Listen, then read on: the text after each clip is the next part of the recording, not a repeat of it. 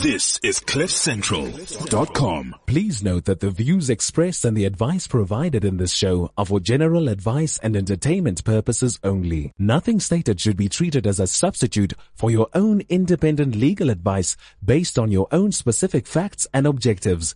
Therefore, the presenter and cliff central dot com accept no liability of any nature whatsoever, either expressed or implied. Law. Like you've never heard it before. The Laws of Life with Gary Hertzberg on cliff central dot com.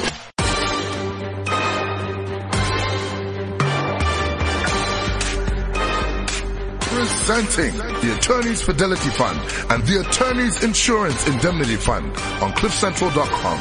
Your champions in the legal profession. Sanbonani, I'm Gary Hertzberg, and this is the Laws of Life on cliff central dot com. Alongside me today, Lionel Makokutlela. Welcome, Lines. Dumela, Gary, and Dumela to our podcasters. Yep. Lines, as you know, in the last few podcasts, uh, we've been talking about how many lawyers have in recent times made off with money that have been held in trust on behalf of clients. Eish. Uh, obviously, these lawyers didn't start out crooked, mm-hmm. because for a lawyer to practice, he has to have a Fidelity Fund certificate. Wow. So uh, joining us today in studio is uh, Simthandile Myemane. She's the Practitioner Support Manager of the Attorneys Fidelity Fund. A very warm welcome to you. Thank you, Gary, and good afternoon. Let's talk about your position as Practitioner Support Manager at Attorneys Fidelity Fund. What actually does that entail? It entails quite a number of things. One of the things that we do is really to support the practitioners, as the name suggests. How we support them is that we would provide training where it's required. We issue articles through Derebus, which is a journal that the attorneys use in South Africa. We also support the new practitioners who have just opened new firms, where we go and see if they know how to prepare their accounting records, if they know how to maintain their trust and, and, and, and everything that relates to trust funds. So that's the first leg that we do. And then we provide inspections as well, which is required by the rules. After four months of being of opening the firm, we get the first inspection, which is done within the first six months. So we provide quite a number of support initiatives that we that that that are required out there. We currently, for instance, are writing up a risk management module for the LEAD, where we actually be talking to the practitioners on how to maintain their risks in their firms, because we've seen that some, that some of them don't know how to do risk assessment. So we're starting to support them to say, this is how you do things. Mm. Being a lawyer, excuse me, being a lawyer myself and being a very proud member of the Law Society, I, I've, I, I, I can say personally, we really value what you do. And you offer all kinds of assistance to us attorneys. So many thanks to you, and uh, keep the good work up. Thank uh, you. The, uh, let's talk about what a Fidelity Fund certificate is and how a lawyer goes about getting one. A Fidelity Fund certificate is a certificate that actually entitles a lawyer to practice. What it means is that if you have your own practice, you are a director in an incorporated firm, a partner in a partnership, or a sole practitioner in, in a sole uh, proprietor, you actually need to have the certificate. And this certificate that is issued is issued by the Law Society. It runs for the period from the first of January to thirty-first of December. However, should you be a new practitioner that opened somewhere in the year, you can apply at, at, at a point when you open the firm, but the certificate that's issued is only valid up to the thirty-first of December. How you apply really is that in the past, prior to the issuance of the twenty sixteen ones, the lawyers would complete a form, an application form, and send it to the Law Society. And this was a manual intervention. They would send it to the Law Society. The Law Society would then capture the form onto the system and issue the certificate manually to the lawyer. In twenty fifteen, the Attorneys Fidelity Fund actually appointed a service provider who came up with an online application system, which is um, uh, something that can be used by all the lawyers. The beauty about the system is that you don't have to have a laptop. You don't have to have a desktop. You can actually access the system even from your smartphone, from your tablet, from your iPad, from anywhere. You don't have to be in the office to do the application. So all you do is that you log in and um, you get pr- uh, your, your credentials, your login credentials provided to you. When you log in for the first time, there is a section where you're going to put in your I D number and you also put in the email address. You submit it. The system will then send you your login credentials. It is therefore important that as a lawyer, you make sure that the Law Society always has your up-to-date contact details, because if that email address is incorrect, then you will not be able to get it. So you need to make sure that they've got the one that you're using so that it can be sent to that. And then you can log in using those credentials that you receive from the system. Lance, uh, we may have answered the question. I know you wanted to ask Uh, how to apply for f- certainly for the certificate. Yeah, but uh, since that yeah. has been answered, yeah. uh, do does Fidelity uh, Fund actually operate nationally within South Africa, or is it only based in Pretoria? We are based in Pretoria. Our head office is in Cape Town, and we have an office where we are operating from. It's an office. It's a branch, and we have another branch in Pietermaritzburg, which is a relatively small branch. Uh, but our head office, like I've mentioned, is in Cape Town. We do provide services nationally, although we don't have national presence in terms of uh, the buildings, in terms of location. You don't have people sitting everywhere in the country, but we service everyone in the country. Yeah, I'm sure us lawyers know how to use the email and phones and the rest, so as long as we've got the major centers, Uh, it caters to all of us. Yeah. I think the question that uh, Lionel and I want to ask you is, what actually are the requirements to meet before a certificate is actually issued to an attorney? There are two major requirements that we currently look for. One, we look for um, an approved audit for the firm. I don't want to say that we're looking for an unqualified audit, because there are instances where initially the audit would be qualified by an auditor for whatever reason. Then the Law Society would send it back for whatever the qualification was to be addressed, and then it becomes unqualified. So you will find that most probably in the system it still reflects as qualified. That to us is not important. What's important is whether the Law Society has approved the audit report. So if the approval is there, you will still be considered to get your certificate.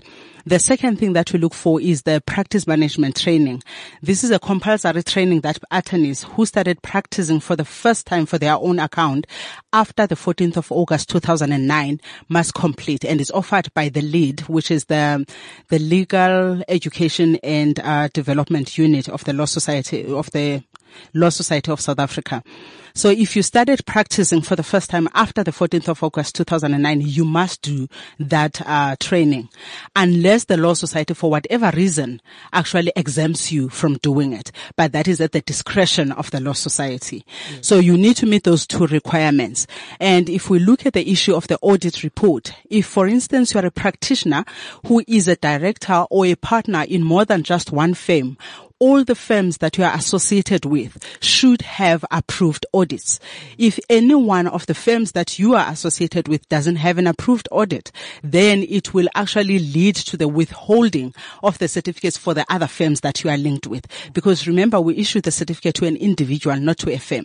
So for an individual to hold the certificate, you should be in good standing in all the firms that you are actually linked to.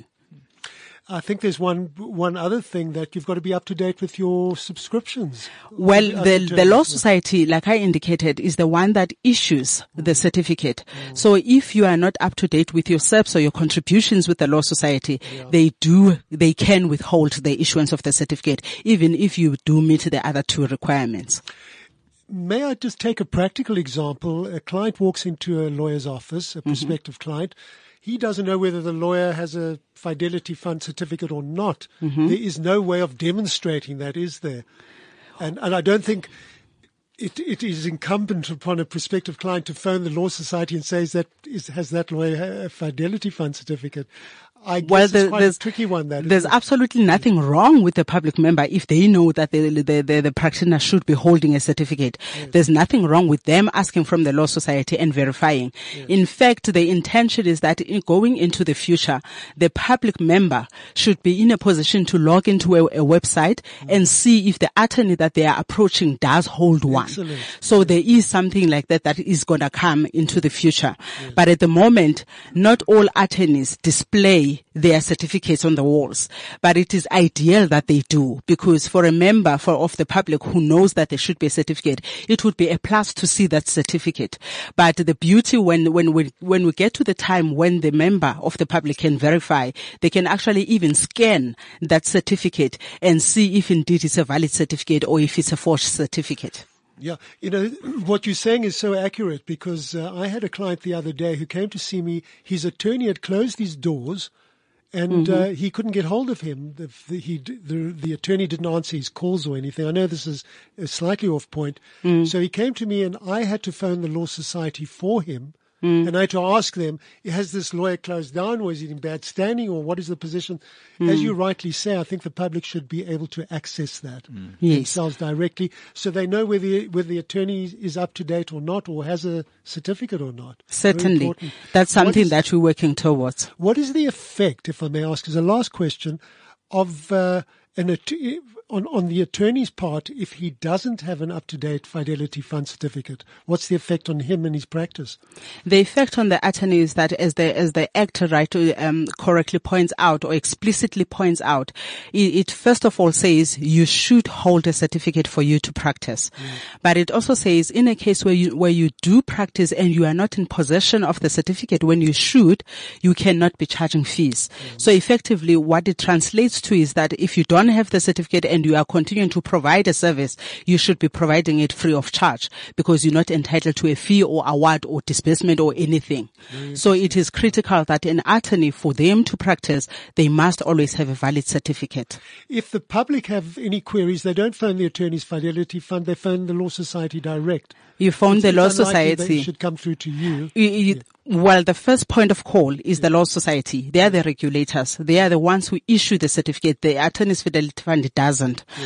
All the Attorneys Fidelity Fund did was to introduce an online system to facilitate the application, but it is still the Secretary of the Law Society who issues the certificate to the practitioners. There's a wealth of information on your website that the public can look at, please, and a lot of attorneys should have a look at as well. Give it to us, will you? I'm happy you said that. uh, a lot of attorneys certainly have to look at it. Um, for instance, this year we closed on the thirty-first of March to provide assistance. The fund does provide telephonic assistance, usually in the periods between October of a year up to around March of the following year. Yeah. Because it's a peak period for issuance of certificates, we understand that the law societies cannot handle all the calls. So we do appoint people temporarily to provide the service, and we do indicate on our on our website when we are going to provide the service and what the contact details of the people who can be contacted are. And once we have closed, we also indicate. Unfortunately, some people don't read on our website because they still continue to phone, even post the date. What's when wrong with where us we attorneys? Read, Don. And and you actually expect attorneys to, to read, because all they deal with really is text, but some of them don't. So they still continue to phone. In a case where we receive a phone call where a person requires assistance, or maybe they have not been assisted by the Law Society, they couldn't get through for whatever reason, we do provide the service. But your first point of call is the Law Society. Many thanks. That's the voice of Simthandile Myemane. She's the Practitioner Support Manager of the Attorneys Fidelity Fund. Thank you for taking time to be with us. A great bit of information. We'll talk to you again. Thanks, Gary. Law, like you've never heard it before. The Laws of Life with Gary Hertzberg on cliff central dot com. This is cliff central dot com.